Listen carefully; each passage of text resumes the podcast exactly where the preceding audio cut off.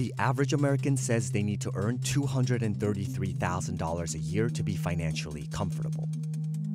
But in 2021, American workers on average made only $75,203 annually. Americans are sort of looking at how much money they would like to have to be financially secure, and that ends up being basically three times what the average income is in this country. And to be essentially wealthy or really successful, it's magnitudes above that. 72% of Americans said they weren't financially secure given their current finances.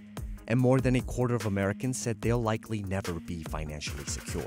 By the numbers, their debt is lower and their savings are higher coming out of the pandemic but they're more anxious about what's going to happen next, if they have job stability, if they're going to be able to have secure retirement.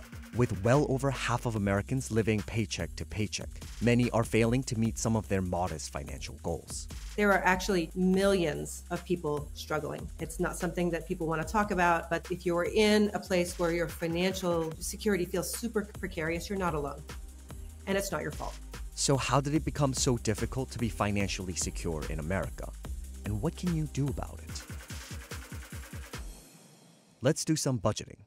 Americans working full time earned a median monthly income of about $4,400 during the second quarter of 2023. The average worker takes home 75.2% of gross wages after taxes and benefits, shrinking the take home pay to about $3,388. And that just isn't enough to cover the cost of living in America today the cost of healthcare that has skyrocketed. The cost of attending college has skyrocketed. The cost of purchasing a home has skyrocketed. But nowhere has anyone said wage growth is up 15%, right? Take a look at some of the most essential expenses for Americans.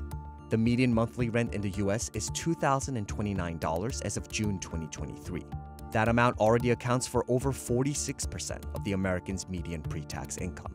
But most US agencies classify spending more than 30% of one's gross monthly income on rent as being rent burdened. Meanwhile, the median mortgage payment for a 2,400 square foot house was $1,957 per month. However, a common rule of thumb advises spending 28% or less of your pre tax income on mortgage payments. For the median gross monthly earnings, that translates to just $1,232. As we talk to households and talk to consumers out in the real world, especially those, say, under 40, housing is the big issue. You know, rent, rent, rent, mortgage, mortgage, mortgage. It, it is the biggest concern that people aren't going to be able to make the next payment. Inflation is really hurting individuals having stability in their housing. And I think sometimes people, we underestimate that if you have uncertainty in your housing, it causes uncertainty everywhere. Housing is also the reason why cities have become more difficult to afford. Americans said it would require more than $1 million in net worth to be financially comfortable in places like San Francisco, New York, and Southern California. This is why we've seen some migration or mobility around the country where some people say, I'm living in a high cost state like California or New York. We really want to sort of pack up and go to an area that's less expensive. And one of the ironies of that is those places that were cheaper before are now becoming more expensive.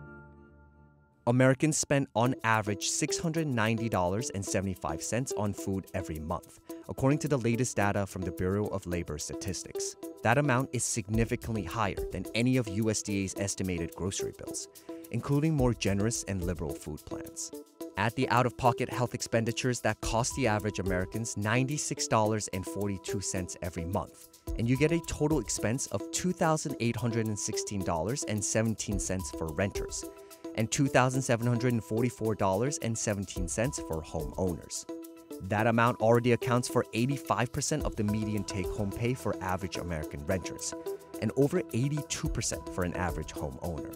This is excluding other essential expenses like transportation, childcare, and debt payments many Americans are really struggling with just the increase of costs of living and food and housing. Utility bills have gone up, car insurance has gone up, homeowners insurance has gone up, and how can they pay for them but also meet other goals that they have too? Budgeting experts advise Americans to spend just 50% of their net income on essentials, 30% on wants, and 20% on savings or paying off debt. We see that allocation shifting significantly where people are spending 75% of their take home just on needs, which leaves very little for wants and very little for saving for your financial future. So, depending upon where you live and, of course, your income, many Americans really cannot meet that target allocation so much of managing your financial life in America today is like drinking from a fire hose. I think many households are not able to show up and impose a framework of their own design onto their finances. Many are still in this reactionary space where they're just trying to figure out how to make ends meet. The Federal Reserve has implemented 11 interest rate hikes to combat inflation since March 2022.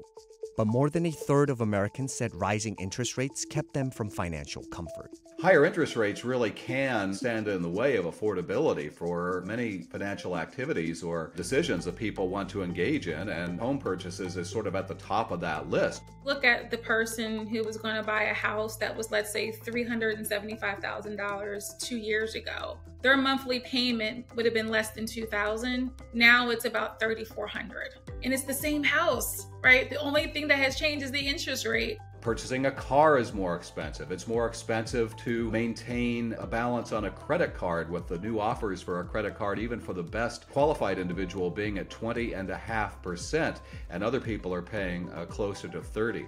The cost of capital is going up very rapidly. And many of the kind of toeholds we saw for lower income households was because they were having access to credit and to home loans and to other things in a relatively flat economy where they still had a good job market. The ability to access credit both for small businesses and for households is getting much harder as the financial system becomes more risk averse in that space. Credit is essential because Americans don't have the savings to cover big expenses. More than 40% of Americans blamed insufficient retirement funds or emergency savings as a reason for financial insecurity. For a lot of people, just to feel financial subjectively, uh, feel financially better, they need some amount of savings. A lot of financial planners will say three months of your income. That's for many people so overwhelming that they can't even begin to think about it. More than half of Americans today said they didn't have at least three months of emergency expenses saved, including 22% that said they had no emergency savings at all. It doesn't take unemployment to really knock somebody out of whack with respect to their personal finances if they're among the many Americans who say they cannot afford a $1,000 emergency expense and, and to pay that from their savings. The reality is, if expenses are routinely higher than your income, you are not going to be able to put away meaningful sums. There are many, many households who do the verb of saving. You see money go into their account all the time. It just doesn't stay there because they are routinely hit with a need to grab that little bit of money and use it for some kind of income shock or unexpected expense or even expected expense. 36% of Americans said they had more credit card debt than emergency savings. According to Experian, an average American holds a debt balance of $96,371, which includes several loan products like credit cards, auto loans, and mortgages. More than a quarter of Americans said debt was what kept them from financial security. Debt is a way of channeling some of our financial resources, and that can be a very effective tool. Many of us are fans of credit cards that have rewards, for example, but if you're not paying that principal or debt off within the billing cycle, that's when those double digit percentage interest rates hit, and that can then exact a toll on the other aspects of your personal finances how do we properly address this so that people cannot be in the cycle of just focusing on paying debt and necessities, but can even think about transitioning to that other 20% and creating an emergency savings, which causes financial stability, or even saving for retirement, which is the goal of creating future financial stability in retirement? The fact that many Americans are living in financial insecurity poses a big risk to the economy as a whole. There's a reason why we measure and monitor uh, very closely things like consumer confidence or consumer sentiment because what populates those data points are everyday measurements like inflation and the strength of the job market.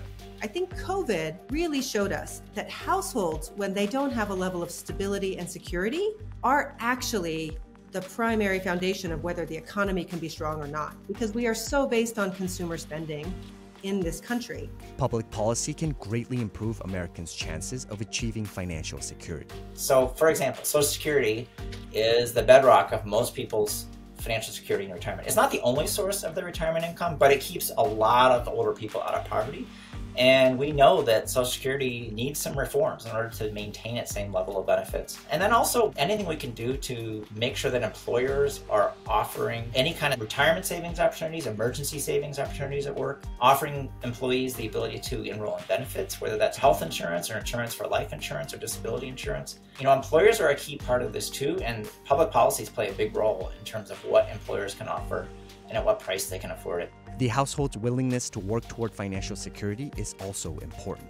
Ultimately, the answer here is that solutions have to be arrived at at the macro level as well as the household level. And so, at some level, we all need to try to own our own financial success by managing our money as well as we can across the range of areas like emergency savings and retirement.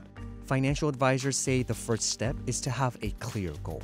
What do you want to achieve personally? What do you want to achieve at work? When do you want to retire? What do you want to do for others? And write that down. But the key to success comes down to budgeting. Everyone should budget. What we say is it's not what you earn, it's what you keep. And so think about and have some transparency of where is your money going. And then make sure the budget that you have aligns with the goals that you wrote down. If you say you want to retire early, are you saving more to retire early? If you want to put your children through college, if you want to be debt free, are you paying more on your student loans? Are you paying more on your credit cards so you can be debt free? Make sure that your budget aligns with your goals. There are actually millions of people struggling. It's not something that people want to talk about, but if you're in a place where your financial security feels super precarious, you're not alone. And it's not your fault many people who have really high incomes and a lot of savings still feel financially anxious. So don't feel like this is your fault or something to do with the fact that your income isn't enough. You know, we all have to deal with this in different ways. And the most important thing you can do is just acknowledge that and deal with it and not try to avoid it.